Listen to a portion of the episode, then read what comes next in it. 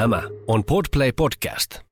Lucian päivänä 1998 mun seitsemän vuoden parisuhde ja viiden vuoden avioliitto päättyi aika dramaattisissa merkeissä, vaikka olin sen jo kaksi vuotta tiennyt jollakin tasolla tulevaksi. Ja voisi sanoa, että siitä lähti semmoinen reissu eteenpäin, mikä on ollut ehkä kaikista käänteen tekevin mun elämässä.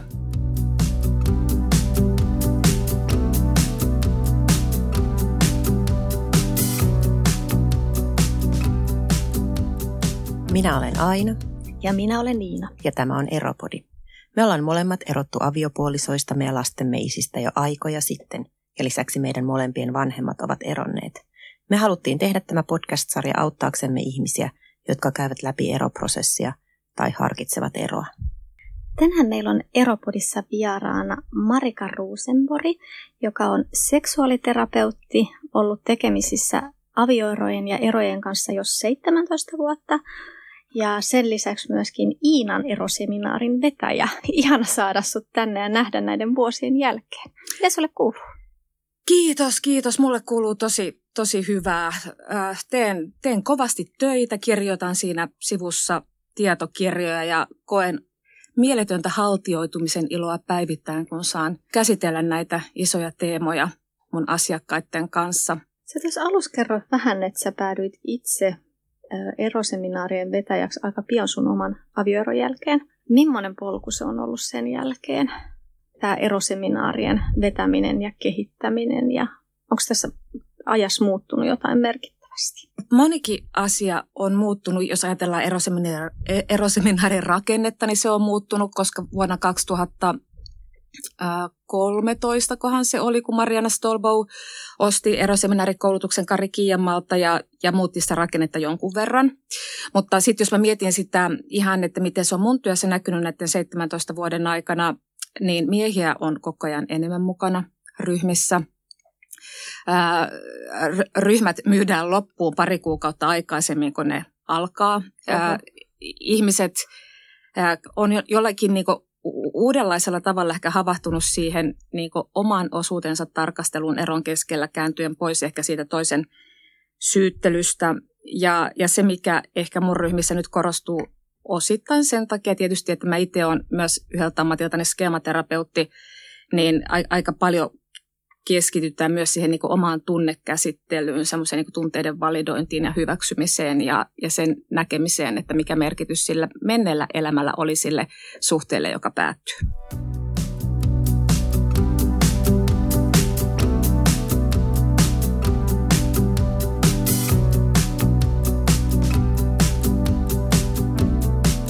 Marika Ruusenbori, mä en ole itse käynyt tätä eroseminaaria, mulla ei ole mitään käsitystä, että tai siis ihan vähän käsitystä, että mitä siellä tehdään, niin mikä se oikein on?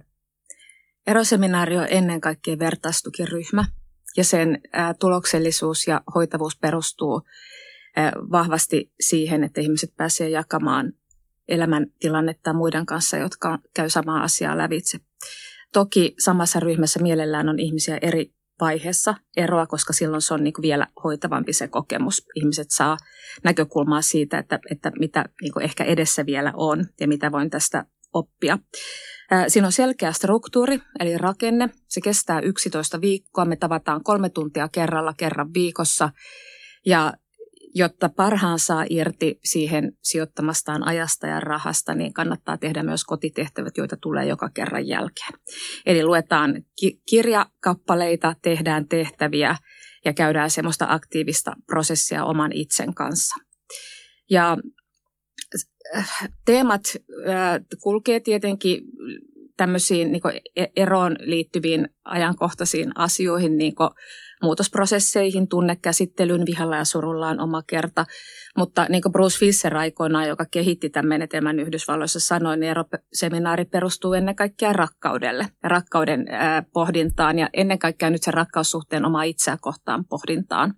Ja sitä kautta semmoisen niin itsetuntemuksen laajentamiselle ja itse, itsetunnon parantumiselle. Ja, ja, ja siihen, että ää, mihin tarpeisiin me ehkä niin kuin etsimme täyttymistä parisuhteen kautta ja mitkä on asioita, joita voimme ehkä antaa sitten itsellemme.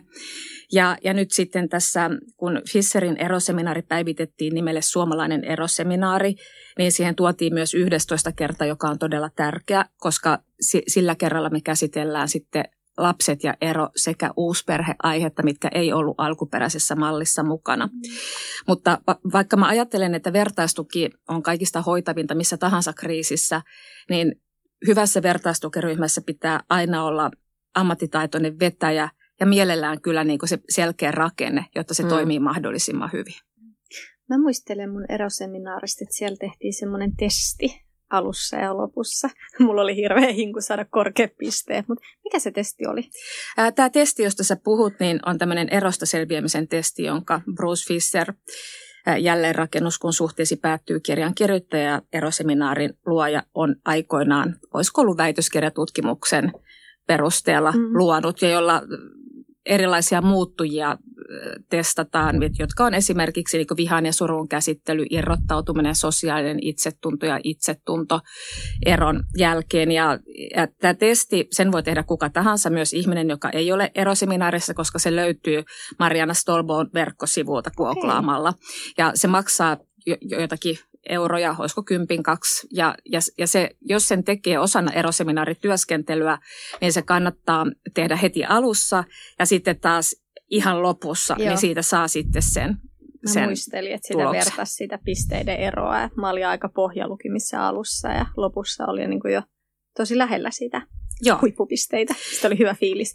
Mutta siinä näki niin kuin oman kehittymisen. Onko siellä tyypillisesti jotain aiheita, jotka siellä eroseminaarissa, jotka on ihmisille vaikeita, esimerkiksi, että siellä itketään, vai itketäänkö siellä vai nauretaan, miten siellä niin kuin näkyy tunteet? Itketään, mä voin sen sanoa. Kyllä eroseminaarissa itketään vähän ryhmästä riippuen. Se tietysti vaihtelee, kuinka paljon missä vaiheessa ihmiset on omaa eroaan tullessaan sinne.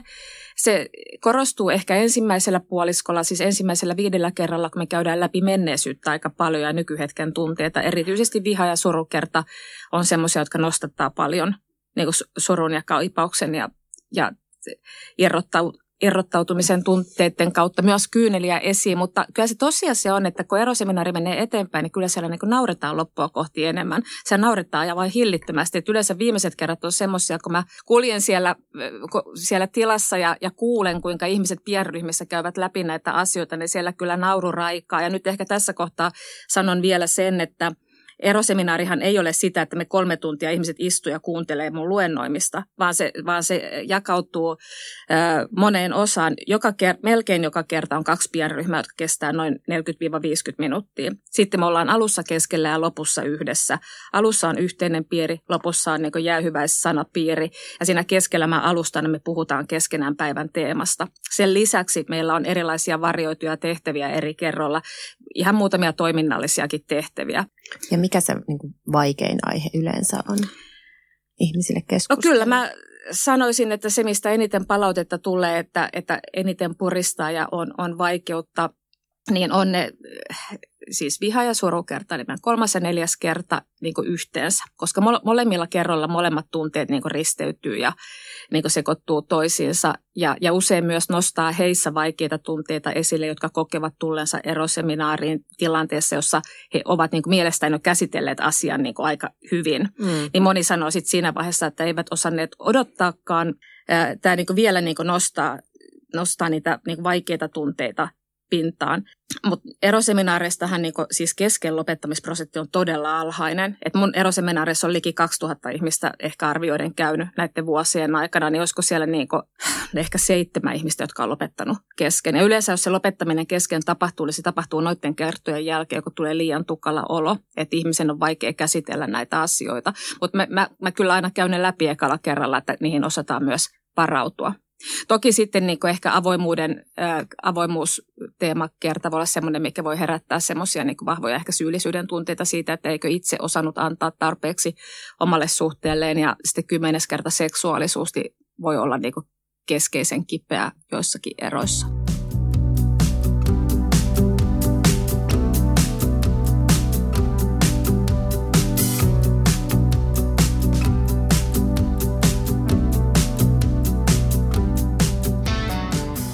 Täytyy tuohon vielä sanoa, kun juteltiin tuosta, millaisia ihmisiä tai eri elämäntilanteessa tai eri erotilanteessa olevia. Mä muistan, että meidän ryhmässä oli henkilöitä, jotka oli vuosia sitten, tasa 5 tai 6 vuotta sitten eronnut.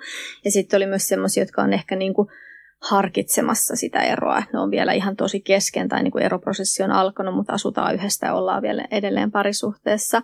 Niin se oli kyllä tosi iso voimavara. Mutta myös se, että siellä oli miehiä, oli niin kuin tälle naisen näkökulmasta, koska mä pystyin keskustelemaan tai saamaan ehkä näitä miehiltä semmoista miehistä näkökulmaa asioihin, mitä mä en enää pystynyt eksänkaan, vaikka ne ei ollut hänen vastauksiaan, mutta sai vähän semmoista ns-miesperspektiiviä näihin asioihin. Niin, mutta silloin mä muistan, että puhuttiin, että miehiä kävi vähemmän, mutta millaiset miehet pääsääntöisesti nykyään, onko jotain tyyppiä, mitkä osallistuu eroseminaariin?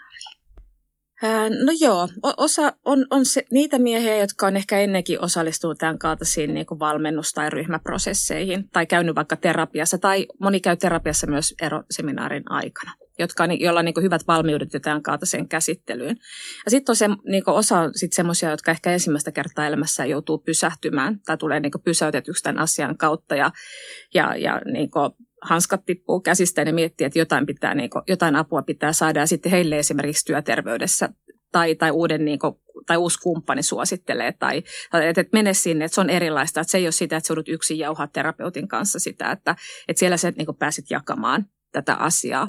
Että nämä on ehkä semmoiset aika aika niin tyypilliset. Nyt viime vuosina on tullut aika paljon näitä, jotka on uudessa suhteessa ja niiden kumppanit on siinä alkumetreillä sanonut, että ehkä sun kannattaisi käsitellä vielä tämä sun aiempi suhde. Ja, ja usein nämä kumppanit on sellaisia, joilla on itsellään kokemus ollut mm. eroseminaarista.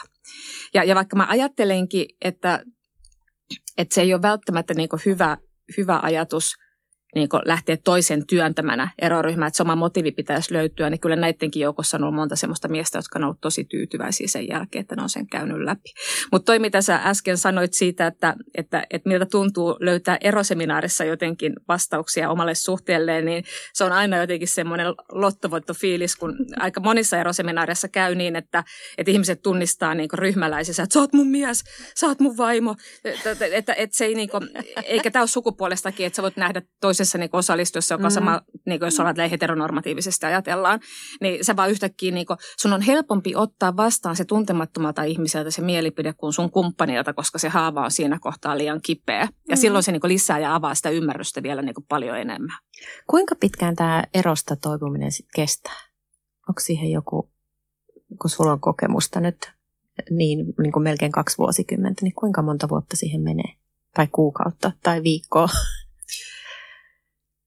No mä ajattelen itse niin, että jos joku sanoo, että alle vuodella selviää, niin kyllä mä niin näen, että siinä on jotain kieltämistä mukana, jotain ohittamista, jotain tai kykenemättömyyttä sitten käsitellä asiaa. Ja silloinhan sillä ei välttämättä mitään voi asiat sitten löytää edestäpäin. Toki omaa eroa voi käsitellä myös uuden suhteen aikana. Mä en ajattele, että sun pitää kieltäytyä, jos sulle tulee elämässä rakkaus eron keskellä vastaan, että en mä voi nyt tähän lähteä sen takia, että mä oon just eronnut. Siihen voi lähteä tietoisesti ja hyvä uusi kumppani antaa tilaa sille, että toinen on vielä kesken ja e- eikä koe uhaksi sitä, että toinen itkee niin kuin entisen suhteessa päättymistä kohtaa. Mutta mulla itselläni meni kolmisen vuotta. Mä, mun on helppo mitata se siitä, että sen jälkeen mä kykenin niin kuin kohtaamaan mun lasten isän niin kuin, niin kuin uusin silmin ja, ja luomaan häneen myös niin kuin, niin kuin uuden niin kuin ystävyys- tai kaveruussuhteen. Ja se oli, se oli hyvä mittari. Toki mä olin niin kuin jo pitkälle irrottautunut sitä ennen, mutta ehkä semmoinen niin kuin, mitä nyt ehkä selviytymisellä ajatellaan. Monilla ihmisillä voi mennä paljon enemmänkin, mutta se, se on asia, jota mä nyt en hirveän mielelläni esimerkiksi vastaanotolla sano ihmiselle, joka on rikki eron keskellä, että joo, voi tässä mennä yhdeksänkin vuotta, että sä jotenkin näiden niin kuin, kysymysten äärellä oot jotenkin valmis. Toisaalta me ei niin kuin, ihmisenä koskaan valmistuta. Ja, ja me, mehän kerrotaan sitä omaa erotarinaa niin koko loppuelämämme meille niin itsellemme uudelleen ja uudelleen. Ja sama meidän lapset tekee, jos meillä on lapsieron keskellä. Lapset palaa uudestaan niiden asioiden ääreen, kun ne niin kuin aina uusissa kehitysvaiheissa. Mm. Jos mä mietin, mun lapset oli kaksi ja kolme, kun me erottiin, oli tosi pieniä, mikä omalla tavallaan helpotti montaa asiaa, jos ajatellaan, että lapset on isompia eron keskellä. Ja nyt kun ne on aikuisia, ollut jo monta vuotta, ja me yhä niin kuin voidaan välillä niin kuin käydä läpi asioita, niin heillekin niin tulee erilainen näkökulma siitä. Kyllä mä itse ajattelen tänä päivänä mun erosta eri tavalla kuin mä ajattelin kymmenen vuotta sitten. Ja voi olla, että jos te kysytte 20 vuoden kuluttua, niin voin ajatella. En, en, mä en tarkoita nyt että hirveän suureellisesti, että isot linjat olisi muuttunut. Kyllä mä yhä näen ne syyt, että, että miksi me erottiin, niin on samat kuin oli silloin. Ja mä oon niiden takana. Mut, mutta, mutta kyllähän se iän myötä, kun me tullaan itse, itsemme kanssa läheisemmäksi, niin, niin me nähdään myös eri tavalla meidän omaa elämäntarinaa kaikkineen.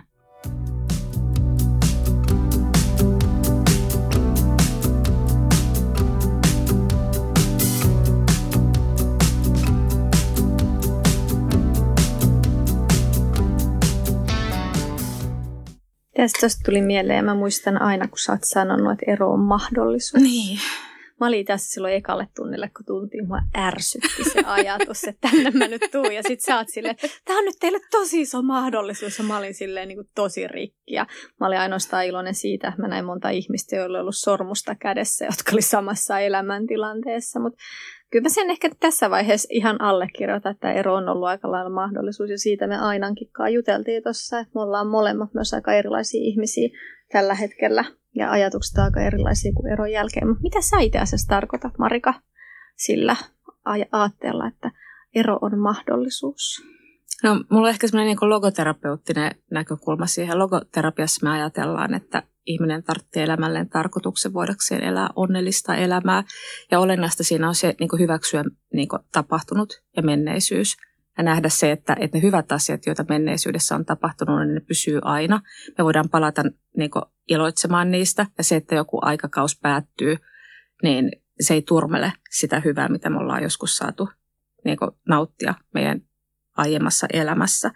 Mutta tässä hetkessä meillä jokaisella on yhtä paljon niin kuin, asennetta ja mahdollisuutta valita, että millä, millä niin kuin, mieli me katsotaan tulevaisuuteen ja mitä me halutaan siitä irti. Ja silloinhan meillä on kaikki se tieto itsestämme olemassa, mitä, mitä niin kuin siinä aiemmassa suhteessa on tapahtunut ja, ja mitä meidän pitäisi siitä oppia ja, ja mitä voin tehdä seuraavalla kerralla niin kuin paremmin. Samalla tavalla, että vaikka joutuisi jätetyksi, niin ää, tilanteessa, missä ei olisi halunnut tämä suhde loppua, niin samalla tavallahan sulla on niin se uuden elämän mahdollisuus siinä kohtaa, kun sun niin kumppanillakin oli, joka ehkä niin näki sen ennen sua, sen mahdollisuuden. Mä ajattelen, että se on juuri sitä itsensä rakastamista, että voi, voi niin antaa, antaa itsensä niin nähdä, nähdä tulevaisuuden sellaisena, että, että siellä niin voi vielä tapahtua paljon asioita, jotka, jotka niin kuin, jos sä voit hyödyntää siitä, mitä, mitä aiemmin olet niin oppinut sun suhteessa tai suhteessa. Joo, he, meille tuli eilen kuuntelijapalautetta, jossa oli siis sellainen kysymys, että Miten voi erosta selvitä silloin, jos ei ole ollut mahdollisuutta saada sitä viimeistä keskustelua sen eksän kanssa? Mä, mä ajattelen, että aika usein erityisesti jätetyt ihmiset ajattelee, että, ne, että jotain jäi kertomatta, jotain jäi sanomatta, syy, syyt jäi pimentoon, minkä takia toinen lähti. Mä ajattelen sen niin kokemukseen perustuen, että että usein ihmiset, jotka lähtee yllättäen, varsinkin hyvin yllättäen, niin kuin parisuhteesta, vähän niin kuin, että se ero tulee sille puun takaa. Ei ne itsekään tiedä, että mikä siinä suhteessa ei toiminut tai miksi ne lähti, vaan ne reagoi vahvaan ahdistukseen, jonka ne sitten siirtää siihen suhteeseen. Ne ajattelee, että tämä suhde on mun onneni tiellä, tämä, tämä, tämä, tämä saa mut voimaan pahoin. Eli voidaan puhua tämmöisestä identiteettikriisierosta. Eli tarkoitan tällä sitä, että että ihminen ei välttämättä pihtaa mitään tietoa, kun jättää kertomatta syitä tai, tai, tai ei halua tulla kohtaamaan sua. Hän ei ole vaan vielä valmis siihen tai hän ei ymmärrä itseensä tai käyttäytymistään. Tai sitten siellä on niin voimakasta häpeää, että, että hän ei niin kykene, kykene käymään sitä läpi. Ja olen monta kertaa myös nähnyt sen, että, että kun aikaa kuluu, niin nämä ihmiset myös niin palaa siihen voi joskus kyllä mennä vuosiakin, että ne kykenee sitä käymään läpi. Puhutaan niin sanotusta niin erojen eriaikaisuudesta. Ihmiset käy, niin kuin, se harvoin on niin parin kanssa niin kuin samaa tahtia Joo. menevä asia. Ja, ja, ja sitten sit tuohon liittyy myös se, että tarkoitus ei tarvitse olla myöskään se, että molempi, molempien pitää olla samaa mieltä siitä, miksi erottiin. Tai pitää löytää joku semmoinen konsensus siinä, että, että on ihan fine olla eri mieltä niistä asioista. Ja ja semmoinen niin loppuyhteenveto, niin ei sun tarvitse käydä sitä välttämättä sen sun kumppanin kanssa. Sä voit löytää vastauksia siihen niin eroseminaarissa ja kyllähän, tai muuten ystävien kanssa puhumalla tera- tai terapiassa käymällä. Lopultahan kaiken niin kuin, tavoitteena pitäisi olla niin kuin se, että pystyisi antaa anteeksi sekä, sekä niin kuin, entiselle kumppanille, mutta myös itselle niistä asioista, joiden kanssa kamppailee. Se ei tarkoita sitä, että, että pitäisi hyväksyä esimerkiksi väärät teot, vaan se, että, että, voisi, niin kuin, että pystyisi niin näkemään se, että se mikä tapahtuu, tapahtuu. Ja mun on niin kuin, että mulle tekee hyvää irrottautua siitä, että mä voin rakentaa juuri sitä niin kuin, uuden elämän niin kuin, mahdollisuutta eteenpäin. Ja aina mulla oli eroseminaarissa, siellä oli semmoinen mies, joka oli pettänyt. Mm. Ja mu- mua on petetty. Niin on, sulla oli sitten hyvä tällainen. Meillä oli tosi hyvät keskustelut ja mun täytyy sanoa, että me edelleen vaihdellaan viestejä aina satu- satunnaisesti. Ja okay. tota, hän muun muassa dikkaa Iropodia. Ah, Antaa ihanaa. meille myös palautetta sieltä.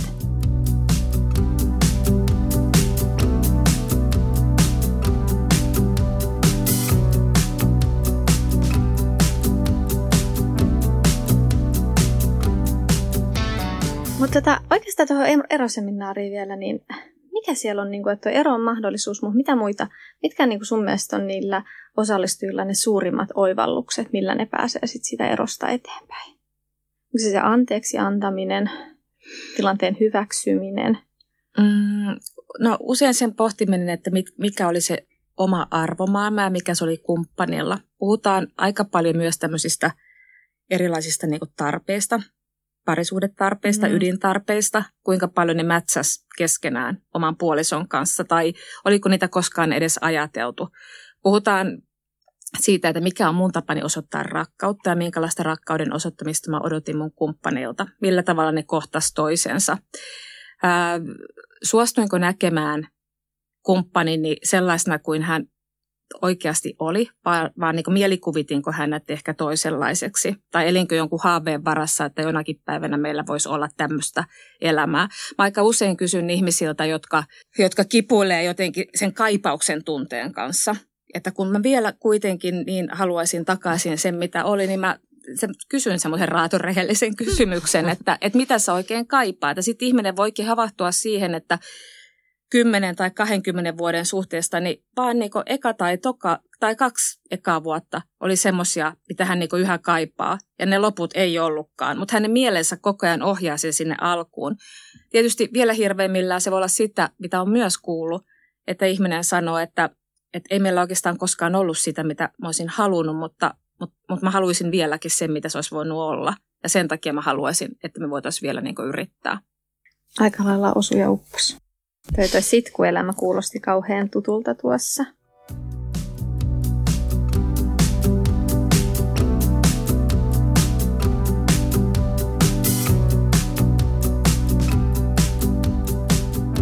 Tää, mä luulen, että aika monta kiinnostaa tämmöinen fakta, että syntyykö eroseminaareissa rakkausta. Niin, tai tuleeko näet sä siellä, kun tulee porukkaa, että hetkinen, että täällä on nyt ehkä mielessä tällainen pariutuminen täällä, että täältä voisi löytää jonkun tyypin. Lähtee treffailemaan eroseminaariin. No siis siellä on niin kuin sinkku ihmisiä todennäköisesti suurin osa.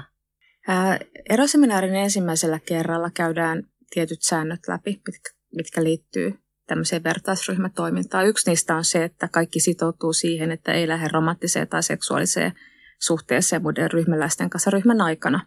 Eli tämä omasta kuormasta ei syödä. Ryhmän aikana, mm. mutta sen jälkeen niin tietenkin jokainen tekee niin kuin haluaa. Ja ilokseni olen saanut useitakin suhteita seurata, jotka on syntynyt eroseminaarin jälkeen. Tai siis no, olen saanut kuulla niistä. Yleensä he sitten kertovat minulle jossain vaiheessa niistä. Ja, ja tuota, se on tietysti ymmärrettävää, koska siellä jo ekalla kerralla heitetään ihmiset sinne syvään päätyyn. On pakko niin kuin, puhua asioista. Meillä ei ole aikaa siellä mihinkään small talkiin, mikä niin kuin, ihmiset kokee niin kuin, myös omalla tavallaan hyvin vapauttavana. Mm-hmm. Että me käytetään se kolme tuntia hyvin kompaktisti asioihin, joista edes koskaan he eivät ole ehkä puhuneet kenenkään läheisensä kanssa tai ystäviensä kanssa. Ja, ja tota, joskus on jo ollut niinkin, että muistan muutaman tapauksen vuosien varrelta, jotka on jotenkin ehkä vähän epämieluisan selkeästi niin alussa niin on tullut nähtäväksi jo, että tämä on niin jo, jollakin tavalla heille ehkä tapa etsiä uutta kumppania. Mutta kyllä mä, mä oon sitten aika niin suora palauttamaan tämmöisistä niin maan pinnalle. Sehän ei tarkoita sitä, että mä vastustaisin niitä suhteita, se on tosi hyvä, mutta tuolla on kyllä aivan eri asioista kysymys sitten lopulta, minkä takia, niin, tai, tai ne motiivit. Ja, ja sitten onhan nykyään paljon niin helpompiakin tapoja löytää kumppaneita, kun tulla 11 niin eroseminaariin. Että... Joo, kyllä, todellakin. Onko sulla ihan siis tähän loppuun vielä antaa ihan jotain sellaisia konkreettisia selviytymisvinkkejä, jos ei ole nyt vaikka aikaa käydä eroseminaaria? Tai ihan muuten vaan tällaisia ihan, ihan joitakin vinkkejä, että miten erosta selviytyy?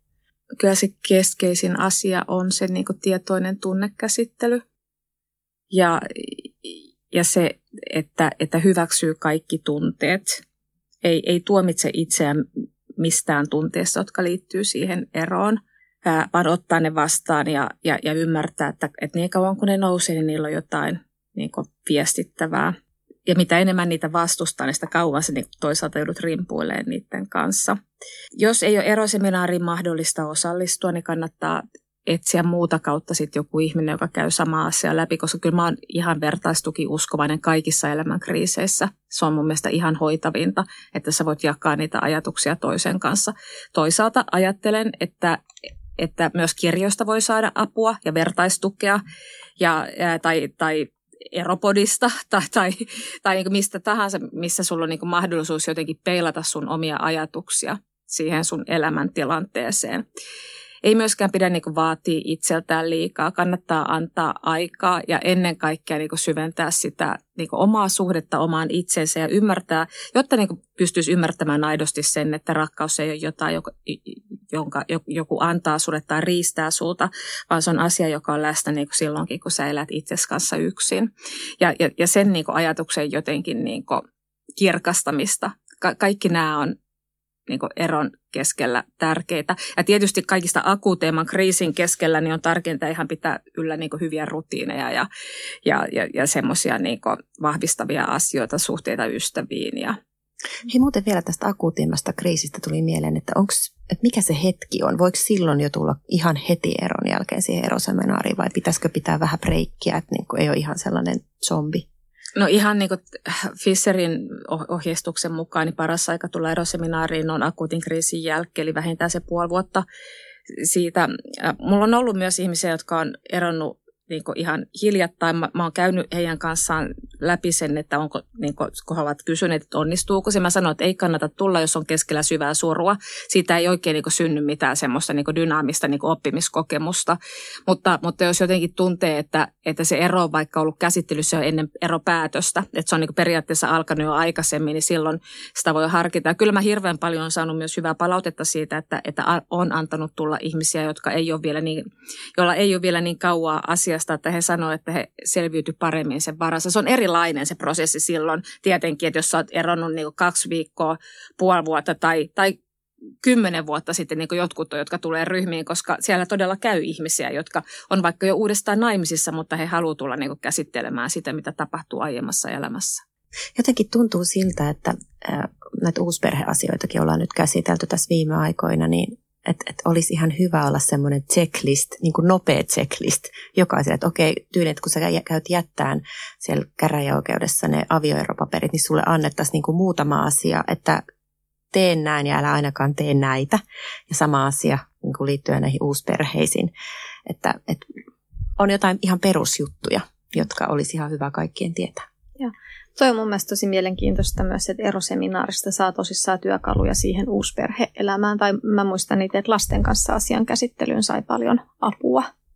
Joo, siis äh, se yksi syy siihen, että, että siihen tuotiin se 11 kerta se lapset ja uusperhekerta oli se, että, että haluttiin suojella niitä osallistujia, joilla ei ole lapsia, niin semmoiselta ylemmääräiseltä lapsipuhelta eroseminaarin aikana, koska ne, joilla on lapsia, tietää, että se on asia, joka niin keskusteluttaa tosi paljon. Ja sitten jos sä oot maksanut eroseminaarista ja tullut sinne ja kaikki haluaa vaan sun pienryhmässä puhua koko ajan lapsista, niin onhan se turhauttavaa. Mm. Ja sen takia meillä on sitten se viimeinen kerta ihan näitä aiheita varten, jotta kunnolla sitten tilaa niille aiheille. Ja, ja se on kyllä tosi, mulla eilen oli itse asiassa lapset ja uusperhekerta ja, ja siellä taas ihmiset oli tosi helpottuneita siitä, että, että sai niin uusia näkökulmia ja pääsi jakamaan keskenään. Että se viimeinen kerta jaettu, että sitten on puolet on lapset ja erosta selviytyminen ja puolet on sitten tähän uusperhe niin dynamiikkaan ja tematiikkaan liittyviä asioita. Tosi mielenkiintoista. Kyllä. Mä voin ainakin henkilökohtaisesti suositella eroseminaaria. Se on ollut mulle ehkä se yksi isoimpia työkaluja. Mä osallistuin siihen noin puoli vuotta sen akuuteimman eron jälkeen. Se oli mulle hyvä ajankohta. Toimi erittäin hyvin. Mutta hei, Marika mainitsi tuossa vähän kirjoja mihin voi tutustua, jos ei pääse itse justiinsa eroseminaariin. Ja meillä on tässä itse asiassa Marika toi meille kiitos näistä. Kaksi hänen kirjoittamaan kirjaansa. Toinen on Uusperheen käsikirja, jossa on ollut tekijänä Marika tietenkin ja sitten Tarja Törmänen. Ja sitten toinen on, on Marikan tekemä tämmöinen Sinä selviät kyllä kirja. Itse todella kaunis opos. Me laitetaan tästä Instaa kuvaa Joo. Tota, erovuoden matkaopas ja me tullaan arpoon nämä teidän kuulijoiden kesken. Joo, eli toi Sinä selviät kyllä kirja arvotaan tuolla Instassa, me laitetaan siitä vielä sinne ohjeet ja sitten tämä toinen kirja, Uusperheen käsikirja, niin arvotaan niiden kesken, jotka on käynyt antamassa arvostelun Eropodista tuolla iTunesissa. Hei kiitos Marika, tämä on kyllä aihe, mistä voitaisiin jatkaa ihan loputtomiin. Kiitos teille.